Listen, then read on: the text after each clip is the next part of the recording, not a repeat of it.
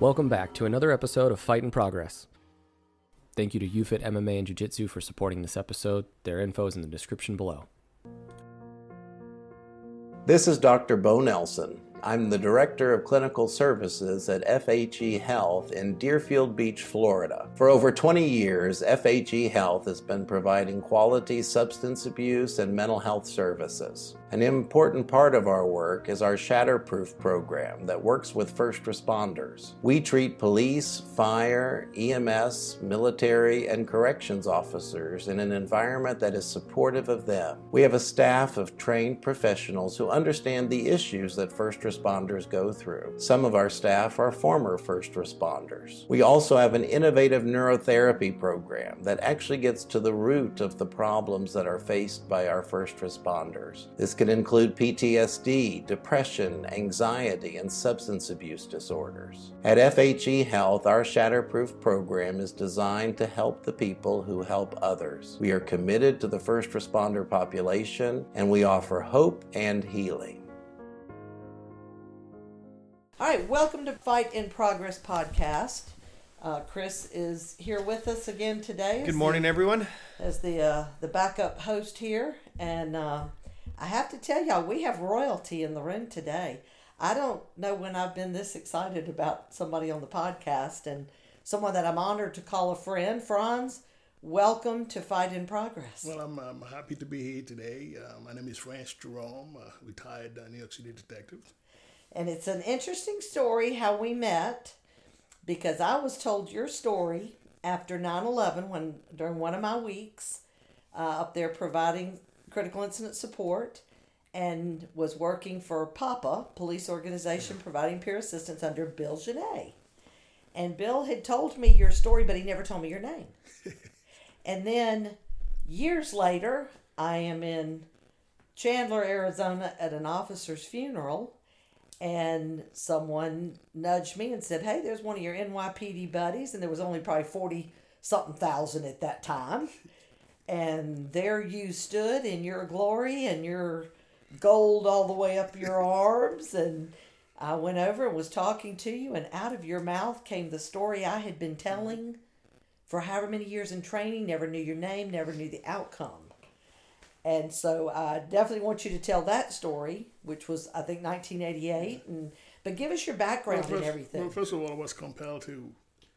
I feel like I should be wearing the uniform just to not only to represent uh, what the police officers as brotherhood stand for. Uh, funerals, it's something that uh, I assist in a lot of funeral, but it's not something that you really want to go when an officer's uh, die in the line of duty. right. So I see the uniform sitting there, still fit. That's exciting. the best I could do for the family is to show, uh, you know, uh, a little uh, courtesy by Absolutely. wearing the uniforms uh, as uh, to stand shoulder to shoulder with the rest of the officers uh, Yes. that was present there during that day. Uh, uh, they call it Inspector Funeral back in New York. Mm-hmm. Uh, that's not something. It's always a pretty sight, but it's not something nobody wants. Right. It's usually happening when the officers die in the line of duty Yes. and it is not, uh, uh, shall I say, uh, uh, comfort. You know, it's not a comfort to uh, to uh, see it uh, happening so often, Right. and having taken part of it sometime, it's probably the little little contribution that some of us can make Sure.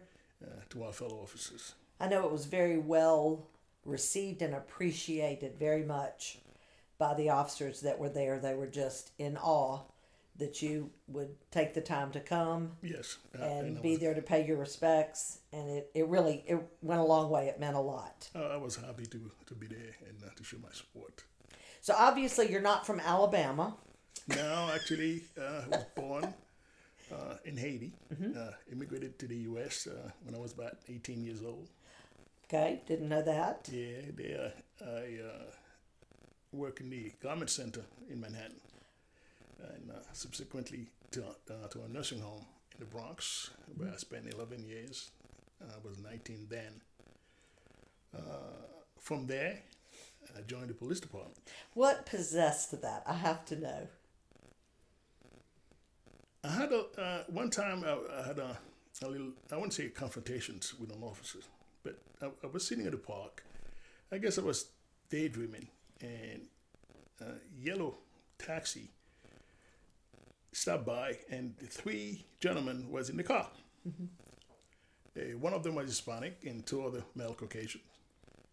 Uh, they were dressed in street smart uh, clothing. One guy had an Army, U.S. Army jacket on, fatigues. And they searched me, they talked to me, and yeah. And they said, What are you doing there? I said, Well, I'm just thinking, you know, because I'm from Haiti and I'm just thinking, do I really want to stay here or what I want to do? Just think, I'm the youngest out of my family, and my parents always want me to come back home. Okay, so everybody else was still in Haiti.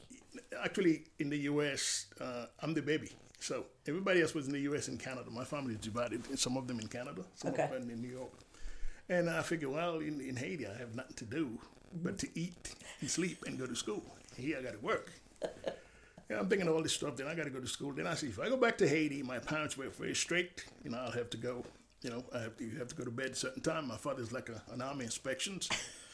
So I says, hmm. and then they says, okay, so what are you doing there? I said, well, you know, they say you're 19 years old. Yeah, yeah. You, I said, well, you know, I'm trying to look for a place to live and so forth.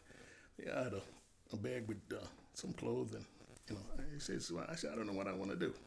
Anyway, so they searched me, and one of the officers had his handcuffs on his finger going around here because I had a small knife in my pocket, but I had my hand raised. They keep telling me to put my hand down. And I, second, I'm like this. And he says to me, okay, so we're talking. I show him my ID uh, and everything else. They took me to McDonald's, uh, 161st Street. There, they paid the porter that was mopping in there something. I don't know. If, I think it was five dollars. I don't know why. So they had me sitting there. My English was limited at that time. Eh, the Spanish officer spoke to the porter that was inside. Eh, they knock on the door. He opened the door while he was mopping. It was about 6 a.m. So they give him some money and then they, you know, speak Spanish to him at that time. Then I'm sitting there. Then about uh, an hour and a half later, the McDonald's opened. The guy served me food, and he told me I don't need to pay. I watched the car going by, and I said, "Hmm, how do we get a job like this? this is impressive. This is impressive." And there we go. Yes. Okay, I determined. Uh, when I was working in the nursing home, I attended Bronx Community College under medical lab technology. I spent two years uh, there. I started, uh, actually, I did completed urinalysis, and I started immunohematology. I can't even say that word, much less this even is- understand is it. But the, I, the diagnosis of blood and stuff. Right. We do uh, uh, some uh, work in the lab. But all, all, the, all of that time, I'm killing time. I really want to be a cop. in 1984, I took the police exam, which, which I passed. And I said, this is it. So it takes two years before I was hired. that was normal. Uh, actually, you know, to tell the truth, no. The investigator uh, appeared to have a negative attitude toward me. So he's squeezing on the paperwork, he's sitting on the paperwork. Uh, two years later, uh, uh, approximately almost two years later, a gentleman walking out the door, he said, You've been coming here for two years. What's your problem? So, well, I guess they don't want people like me here in the police department because uh, everything they need are provided. The investigator apparently, for whatever reasons, didn't think I belonged to the police department. So he added negative stuff into the, yeah, the investigation field, Wow. such as I was incarcerated, uh, I was on welfare. You were incarcerated during Yeah. that? That's what He put down? Yeah. Wow. I know I did mention to him, perhaps he probably misunderstood what I was saying. Uh, I was stabbed in the abdomen where I had surgery for saving the life of a young man who I don't even know during the Cuban crisis when the Cuban refugees was, you know, in New York. Is there anything you have not been involved in? When and the audience will understand as we go through your history. At that time, I wasn't a cop yet. right. And I used to lift weight, jogging. You know, I'm in good shape. Like I said, I don't smoke, I don't drink, so you know, I was in good shape. And I was talking to one of my brothers about a trip to go see my mother in Haiti when he was coming from church, and I'm going to a party across the street. And I was well dressed. And I saw this guy with a knife going down, talking about, you can see the lighting, big knife going down in somebody's throat, right in front of us sitting there. I said, hey, you can't do that here. He said, why don't you mind your business? Of course, got involved. My older brother says, come on, let's, let's, let's go call the cops. I said, there's no time. So I rush up there, take the knife, throw it out, and tell this guy, get out of here. You don't do this in this neighborhood. Uh, so we're still talking. About 30 minutes later, I was surrounded by nine other Cuban refugees. You know, they hardly speak English. I used to call the police when they used to steal cars in the neighborhood, you know, see chop shops, you know, the body parts. And I used, as a good citizen, I used to give my name and my phone number. Oh boy. I have reason to believe that somebody at the precincts was giving him information who was calling. Because when he says, this is the guy that don't mind his business, always calling the cops, mm-hmm. I didn't pay attention to this until years later. Sure. Because I'm trying to revise what happened. Okay. In any case, uh, when they all came back, one of them had a 45, the going like this, but the gun wouldn't go off. I guess got jammed. it looked like on one, one of those Army 45. The holsters were still left on the floor the next day. Uh, there was Dominicans, I believe among Dominicans. The Dominicans were very uh, pro Haitians, mm-hmm. you know, and so they all stand up, you know, for me. That the street was full of people. Okay, so my brother pulled out my hand and says, "Let's run because those guys look crazy," and that's when one of them, you know, and all I could feel that I breathed, my breathing changed, and so that's when the knife went in, went out. And you're how old? Uh, uh I says in the probably up 24, 25. Oh, okay. So I decided to go up six flight stairs at the party, get the rest of my brothers. We're all running downstairs. I said, call the cops. When we came down, the street full of people, and you know, uh, cops come in. We're running. I said, here's one of them. So we start chasing. He's the guy that stabbed me. So we start chasing the guy.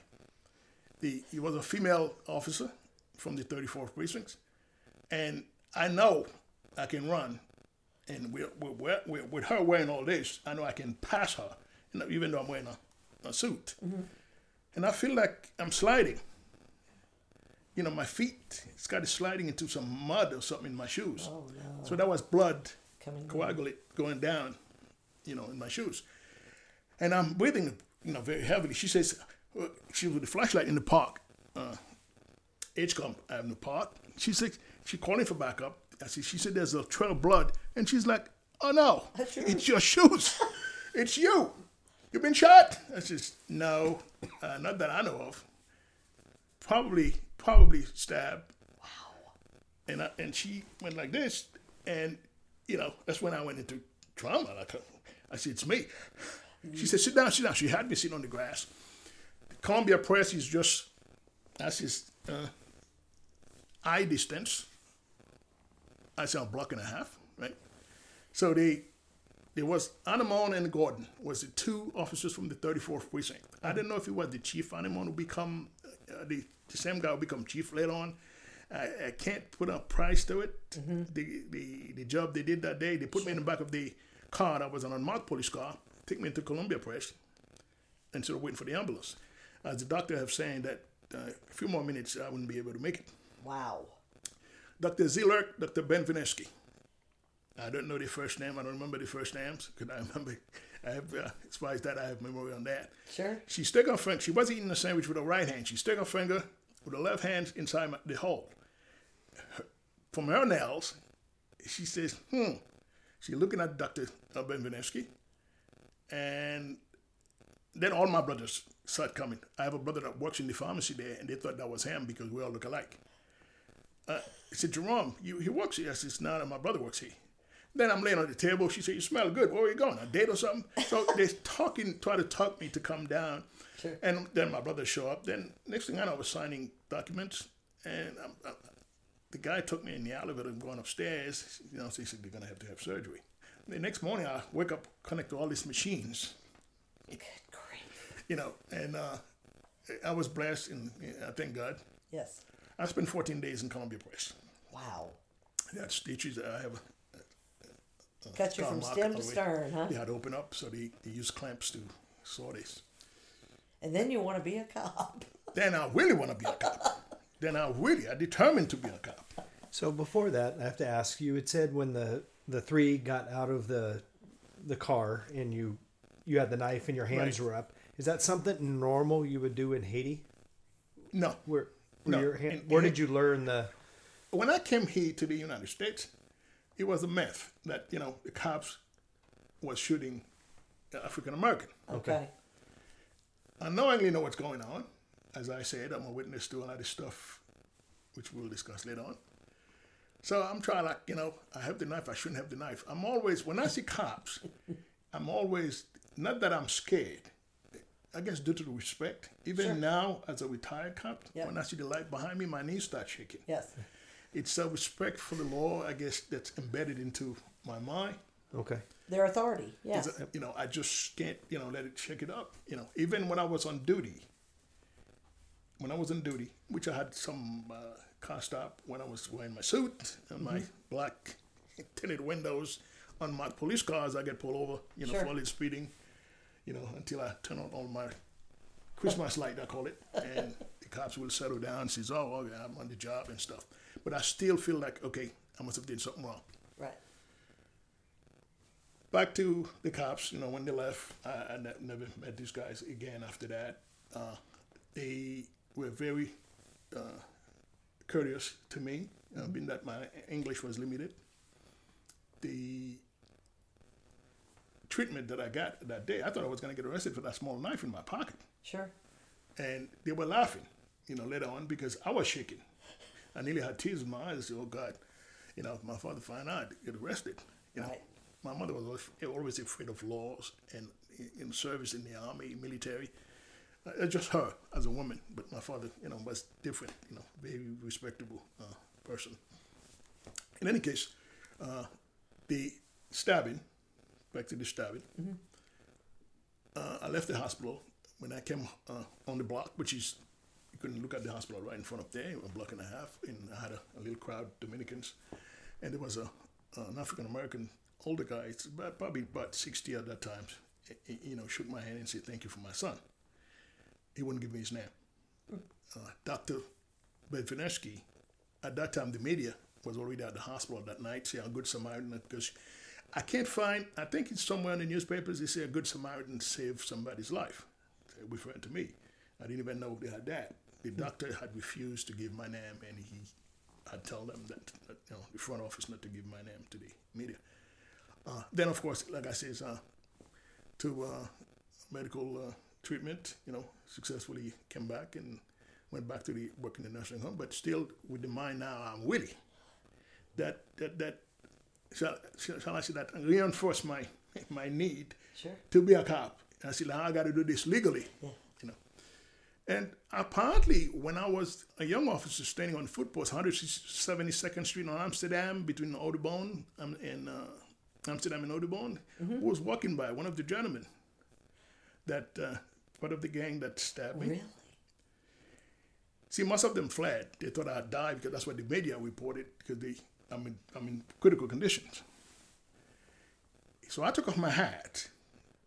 He, he looked at me. He said, my friend, I did not kill your brother. I said, no, it's me.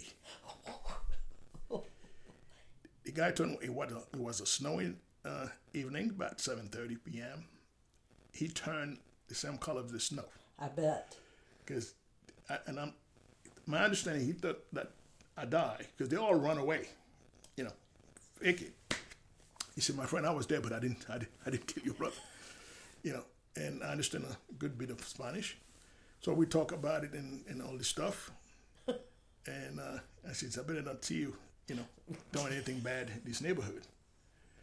He took off, make a right turn, I guess you, you, like a tow trucks. You know, it was gone in the wind. In the wind. And and I'm standing there on footpost. I remember I thought about it. I said, you know, God is good. Look at this guy. He thought I was dead, and here, here I am now. You know, standing here as law enforcement. That was the last thing on his mind to have me standing there. God had a plan for you, my friend. You know, so that was that was my first uh, one of the first uh, time I was a victim and then survived it, and uh, uh, my first encounter with nearly death. Now, when you went to the academy, because we've got a lot of agencies of all sizes, and actually we have an international audience now. We're excited to announce that we have some in Brussels listening to us, and we're I'm not sure where else, um, but I don't think a lot of people in law enforcement in the United States understand the size of of NYPD throughout the years. How many were in your police academy class? My, it was uh, twelve, uh, I believe twelve hundred or seventeen hundred. I believe it was twelve hundred. Yeah, and, and they were running, and they'll run multiple classes just kind of off by a few weeks, right? Yes, we had uh, actually we had uh, two uh, set of shift. Uh-huh. The, the uh, one group mm-hmm. they came in on the eight to four. The other group is four to twelve. Uh, and both sizes are about twelve hundred. Uh, no, actually, the total, the, the, the tally at that time, I think, I think it was either twelve or seventeen hundred, I believe. That's an academy class. That's one class, and uh, so it's it, it's it's a small army. yes, it is. And then when people tend to understand New York police, they do not tally the state. If you look at the New York State, it's over millions law enforcement. Right. But when you look at New York City itself, just the five borough, the five borough itself comprised of this tally of, uh, you know, 30, uh, I think sometimes they go down to 36 thousand, you know, to attrition and retirement. Sure. But it's normally from thirty six to forty four thousand. That's what I was. I remembered it being around forty two thousand yeah, for the five yeah, boroughs. In, yeah. In, in, that, in that perspective, uh, and you probably think we stack, you know, stay, you know, staggle on top of each other. No, it's, it's, there's room for everybody. Yeah. There's work for everybody. Yes. Everybody have work to do. Yes. There was no hanging around. Uh, one of the greatest city in the world, I would say, and I will always say that, uh, not only because grew up there from, uh, you know, have been 19 all the way up to the time I moved into Arizona. Mm-hmm. Uh, it's what you see, what you have uh, uh, acknowledged, yes. and what you witness. Being, being a victim, I think, is probably what you call uh, being adapted and being part of the culture of the city because some people never understand what that means to be a victim. Right. Never understand what that means to be uh, engaged in a conversation with a police officer or in contact with a police officer. By the way, when I was in the park, that was my first encounter with a police officer, you know, in my life here uh-huh. in, the, in, the, United States. The when I became a police officer, I was assigned to the I guess Manhattan North, which is mm-hmm. FTU five, which is comprised of the northern part of the precincts, which is also include where I used to live, ah. which is the 34 precincts. Then after uh, the training, mm-hmm. six month training. I was deployed to a permanent precinct, which is 26 in Harlem, 126th Street. Yes. Uh, I had probably one of the best uh, commanding officer named Captain Hosman. Mm-hmm. Uh, the gentleman was so, shall I say, so gently with the, the cops that worked for him. Uh, the borough commander at that time, the deputy borough commander, say he was too weak.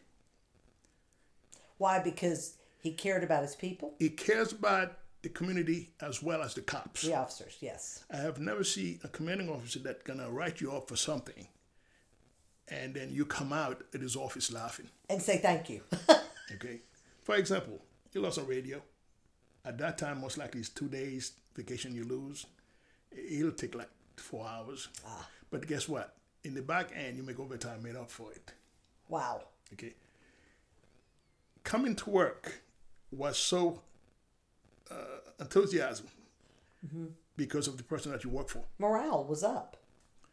I had a car. I had a car stop. I was on foot. Dumb, uh, you know. You Wait a minute. You're on foot and you're stopping a car. yeah, yeah. Well, in New York, I do understand that. Yeah. Yes, I do. Uh, uh yes. Thir- in front of 1305 Amsterdam Avenue. Uh, it's about 9:30, 9:30, 10 o'clock in the morning, on foot post.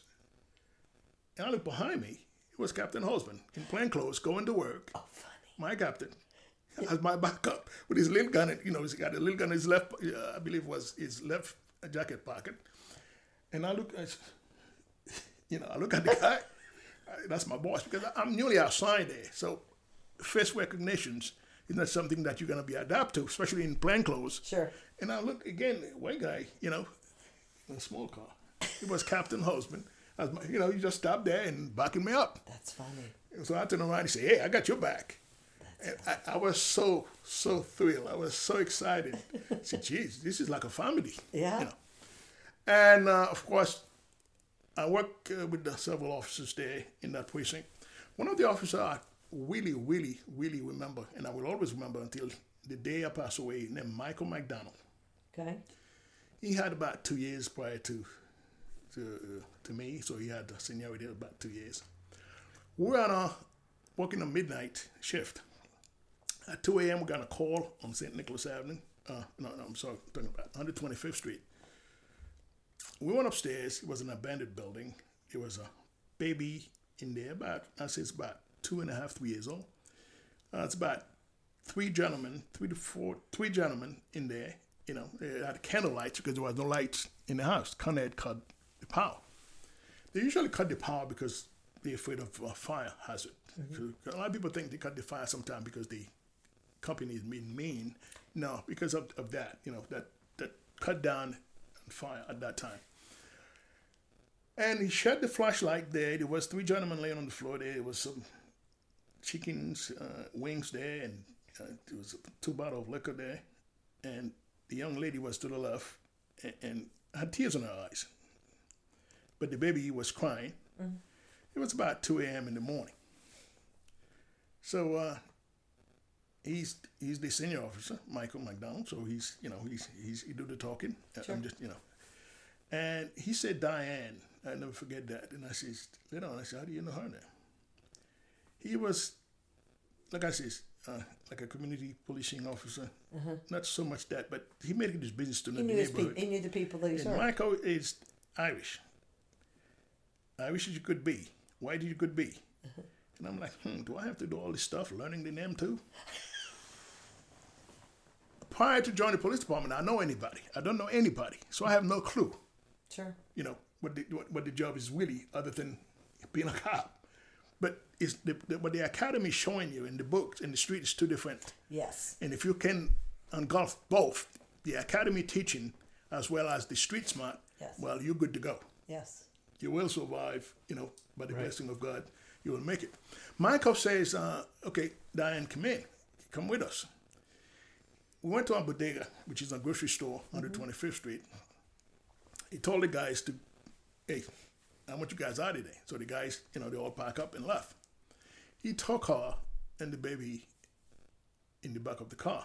we weren't we're supposed to let the dispatch know when we have a female in the vehicle.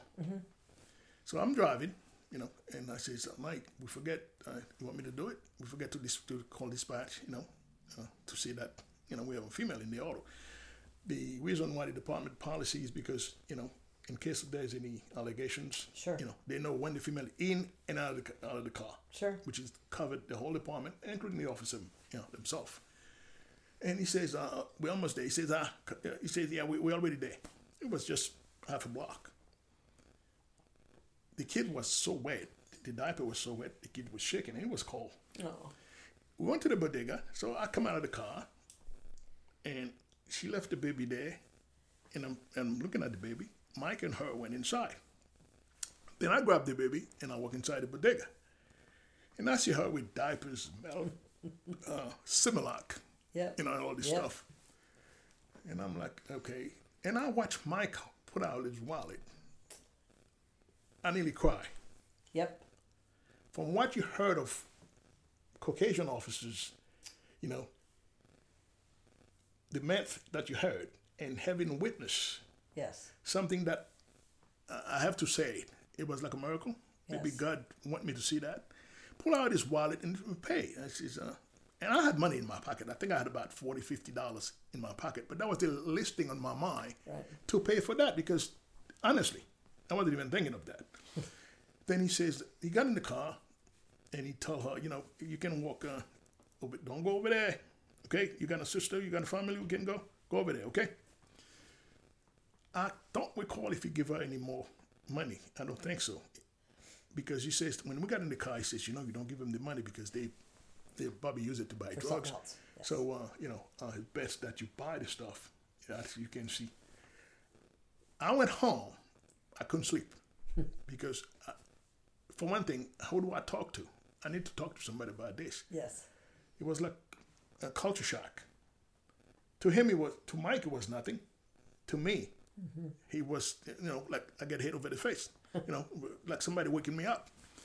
Uh, and that prompted me to understand the difference Yes. in what you heard, Yes. what you see, Yes. and what you know, and what you witness. It was a testimony for me, and I remember when I was in the police commissioner's office, Mike wanted to be transferred to another unit. he called me, and I says, Mike, you, he says, I can't believe you're up there. A guy with a strong accent, and you're now the advisor to the police commissioner. Nice. And I said, Mike, what do you need? He says, Well, I need to be transferred from the organized crime. I think I want to go to a detective squad. I said, Okay, I'll, I'll, I'll reach out to somebody. And, and I did reach out to a few people. Mm-hmm. And I don't know if the transfer went through. I, I've been looking for Mike even on Facebook ever since, because I know he retired. If I were to write a book, there's no doubt in my mind, un- unless unless I can have Mike paint names with that story in it, I don't. I wouldn't want to write it. Sure. Okay, that's something that uh, I see is uh, like a scar in my mind. Until, until, And he's until- probably the type that would have been angry if you'd made a big deal about it and told people. He didn't want anybody to know No, what he'd done. no, he he- did it because it was the right thing he to wa- do. because he was Mike. And that's why people don't know the good things that officers do, even today, because they don't do it for recognition. They do it because it's right. What people fail to understand is that throughout my career in the police department, Mm-hmm. I witnessed so much goodness Yes. out of Caucasian officers Yes. that it'll be unrealistic for somebody to say to label white cops, whatever you want to call it, white cops. Right.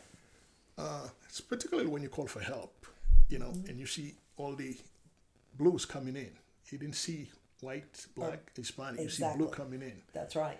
and you feel so powerful having these colleagues that you know whether you were uh, working in Harlem or when I was in organized crime control in uh, Brooklyn, I was undercover narcotics for six years.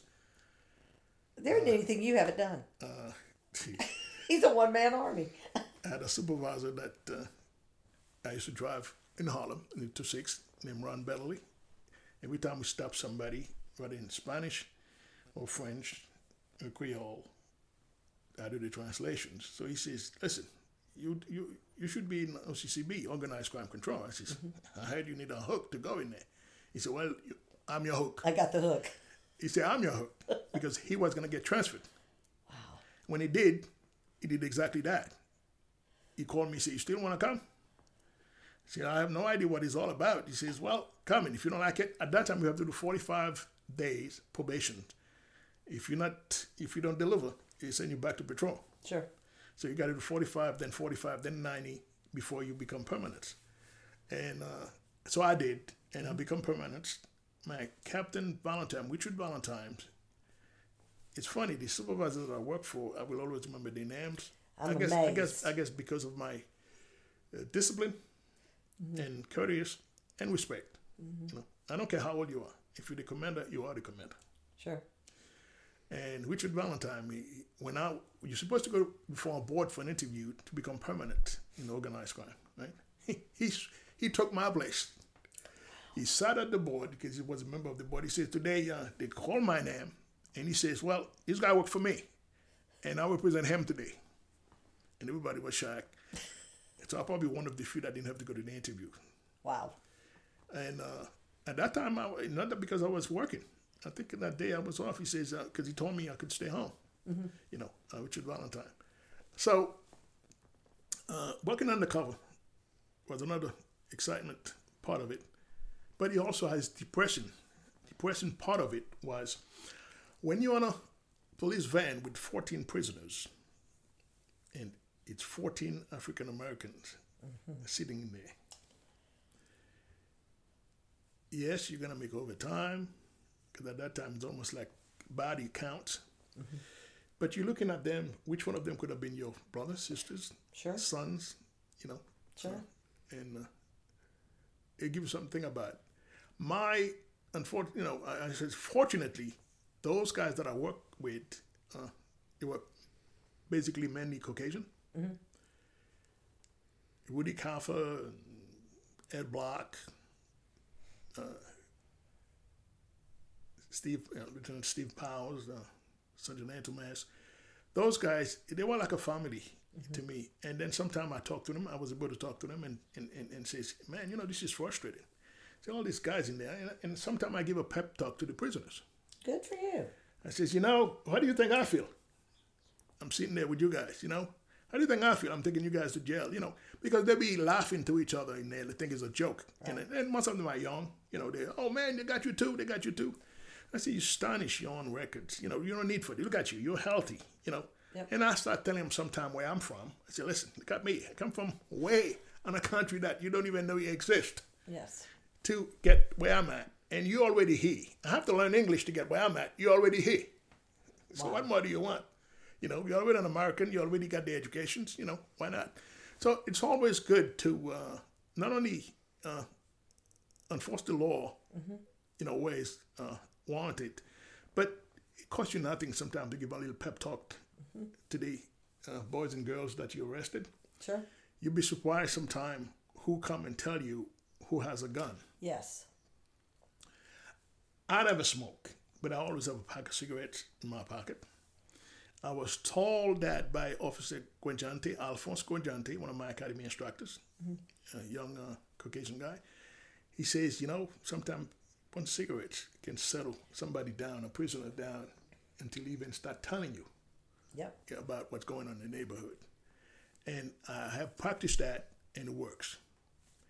So, as I said, the academy is one, you know, uh, phase of your police work, but the street smart and what you have learned from officers, regardless of their age, uh, how many time they have on the job, it's so profitable to listen and watch and use it Sure. and see the outcome of it. Tell us about this event in 1988. How long had you been on the streets? I was I was uh, I think a cop about seventeen months. I knew you were. It was pretty rookie, new. Rookie. Uh, August twenty second, nineteen eighty eight. Uh, I went to a Yankee game. There was a free ticket. One of my colleagues, I used to work in the nursing home. Her son works in the parking lot, and he has two tickets. so I said, "Okay, I live close to the stadium. I never been in there. I'll go watch the game." So you're off duty. of duty. It was about uh, uh, the Yankees versus the Oakland A's. And I left the game. I came home. I had a, an apartment on 1488 Plimpton Avenue between Nelson and Edward L. Grant Highway in the confine of the 44th precinct. It's so quiet in the neighborhood that I said, this is great because I just moved in there. But why it was so quiet is because most of the people, the legitimate people, move out. Oh no. Unknowingly knows what's going on there.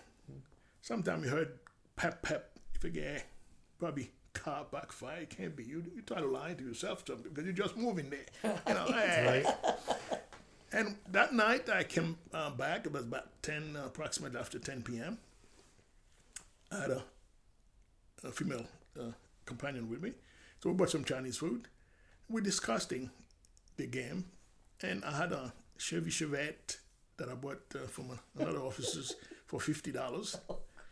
listen, I'm a young officer, and uh, at that time, you know, I, I, had uh, uh, you know other obligations. So uh, I parked my little Chevette there, and she says, "I think you're too close to the hydrant." I says, "Okay, let me go move it again." So I move, as I move it, I went in there to move it. I boom, boom, boom, you know, on the other side of the street, behind the building. So, mm-hmm. yeah, I ignore it. I said, well, you know, whatever. So I finished parking the car, and I'm standing there. I said, you like, how do you like that now? And who was walking by me? Mr. Bond himself, holding the weapon. You saw the, the weapon size, right? Right, the Tech Nine. Yes. At that time, I honestly I have no clue what is a Tech 9, what is, you know, I know it's a weapon because I heard the discharge and now seeing this, and it's so big on his hand, and where it was, it was holding it. Well, it looked like in the picture it had an extended mag. It, it did. okay. So I'm like, yeah, maybe, you know, maybe, maybe it's a toy. I don't know. So she, she froze and she dropped the food. And I'm like, don't move, don't say nothing. So he walks by and I'm, I'm looking, I'm looking. So he, he decided not to challenge me. What are you looking at? What the F you looking at? So he walked back to me. So now I'm like, and I do have a 38, uh, which is six bullets, uh, four inch gun. If I recall properly, the bullets at that time was rubber tip bullets. Okay, I remember you telling me that when we met at the funeral, and because that's what the mayor said y'all could only carry. At that time, Mayor David Dinkins tried that as a pilot program. Figured too many African Americans was getting killed, and so uh, to my recollection, it was you know like rubber tip bullets, like, and that's that's one of the reasons why Mr. Bond's still alive. Wow. I believe because you know, if, if you know, shoot somebody that at close range like this. In any case, so I decided to walk back. So I was walking back. As a rookie, figure law-abiding citizen will respect police badge. My my shield is so shiny, it could be an air, you know airplane.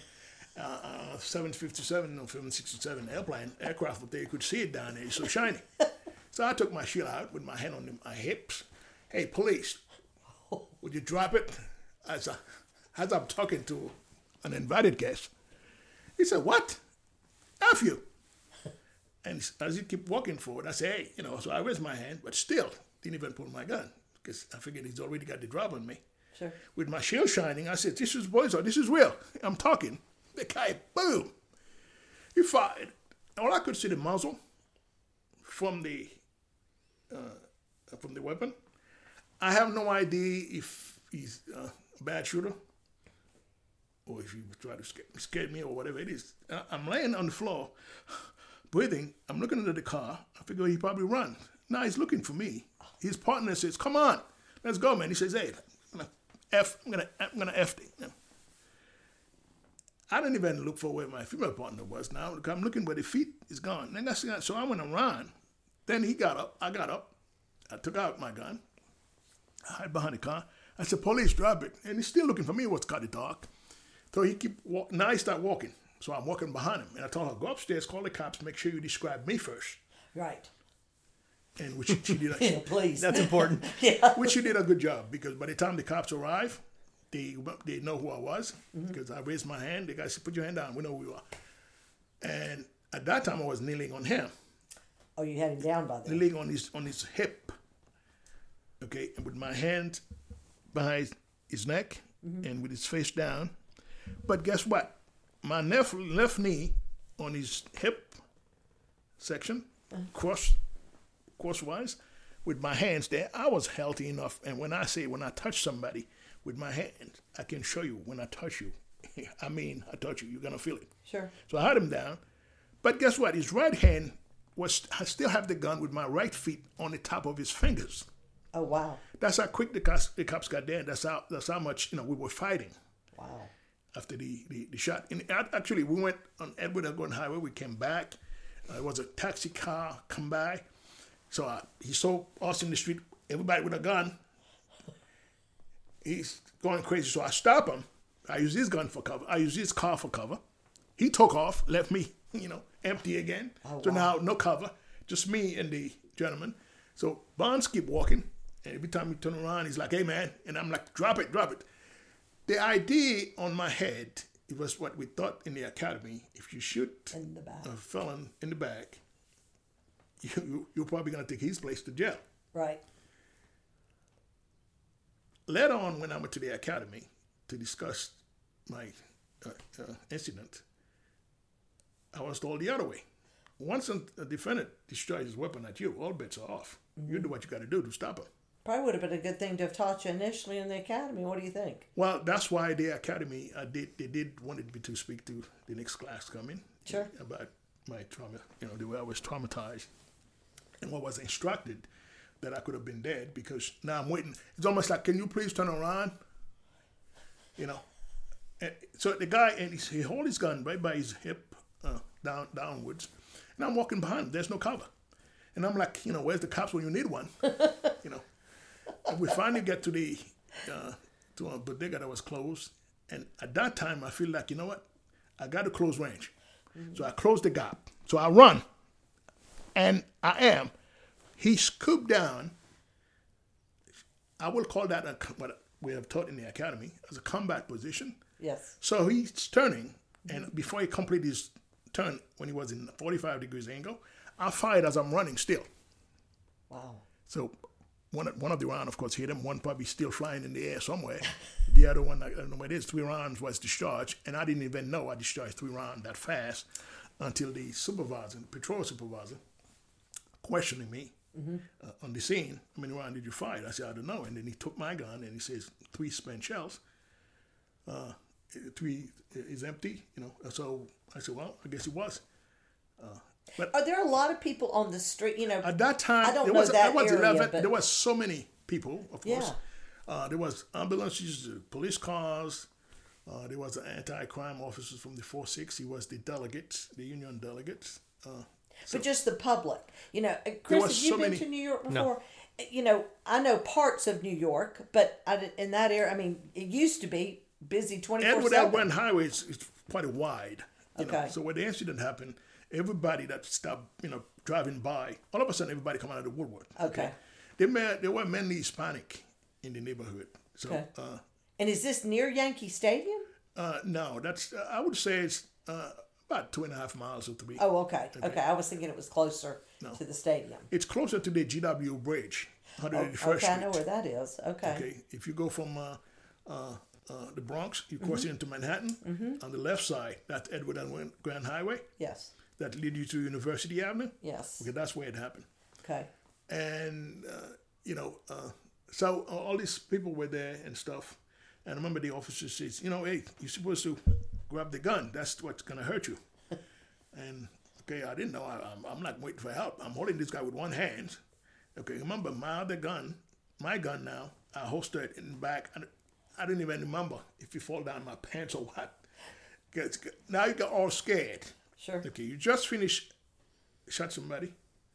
Okay, not only we had a fight, by the way, we, we had a good 20 seconds fight, which is like 20 years, Sure. because he refused to come down. As a matter of fact, because of my, I'll say it's because of my, uh, the technical thing that I learned from the academy, I probably, you know, I hit him upside with my hand and come down with my elbow, all the way from his, his chest to his nose. So he, when he bent down, that's when I, you know, I push him to the ground. And I and I'm sitting to myself, if a guy is shot, you know, how come he's still fighting me, you know? Uh, and I and I we fighting with the knee. That's why I told you my knee was on on his hip down there because you know I'm like you know stop stop stop. When the cops show up there, uh, the officers, they immediately took over uh, the assignment. The supervisor was, uh, I would say, was not an experienced officer. He started questioning me right on the scene. And one of the uh, senior officers says, "Hey, you just tell him your shell number and your command." He says, "Sarge, you should know better than that." And so they put me in the back of the patrol car and take me to Columbia Pres. the CEO of the 4-4 precinct was not a happy man. Because of the way you'd been treated? No. Captain Eugene Murphy.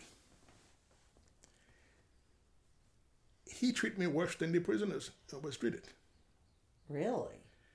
He, there was two African American female from Internal Affairs. I remember they had trench coat, uh, tan- uh, tan trench coat of the police with the police sergeant shield.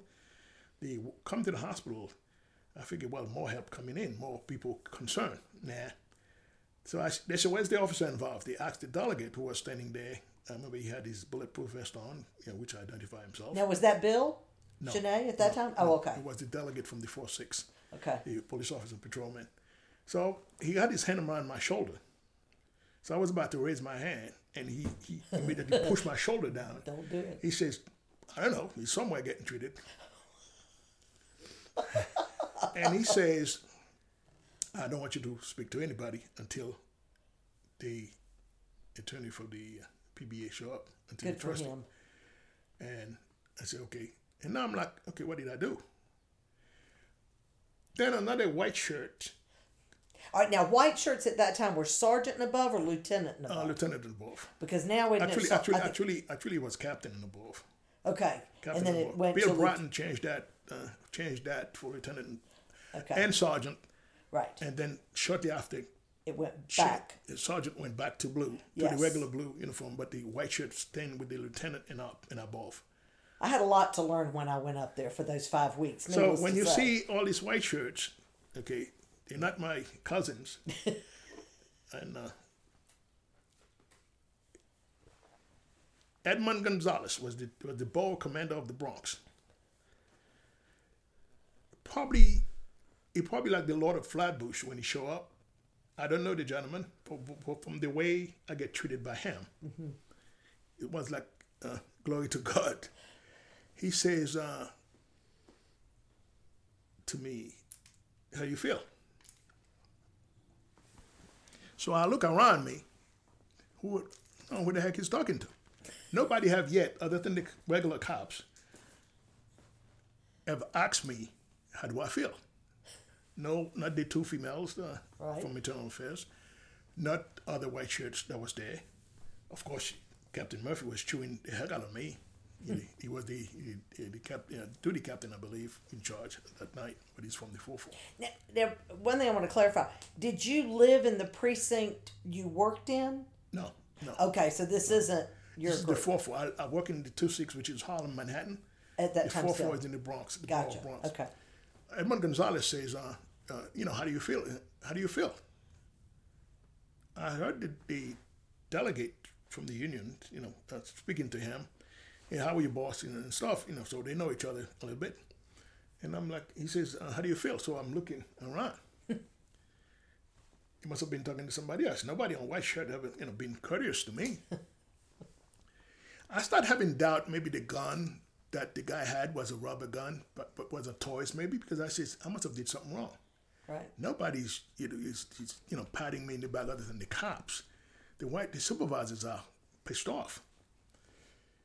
But except this guy here, which is Edmund Gonzalez, he says, "How do you feel?" So I'm looking around, and he says to me, you know, with all the, you know, uh, with my, with all the respect, he says, uh, "What do you try to be on wise ass?"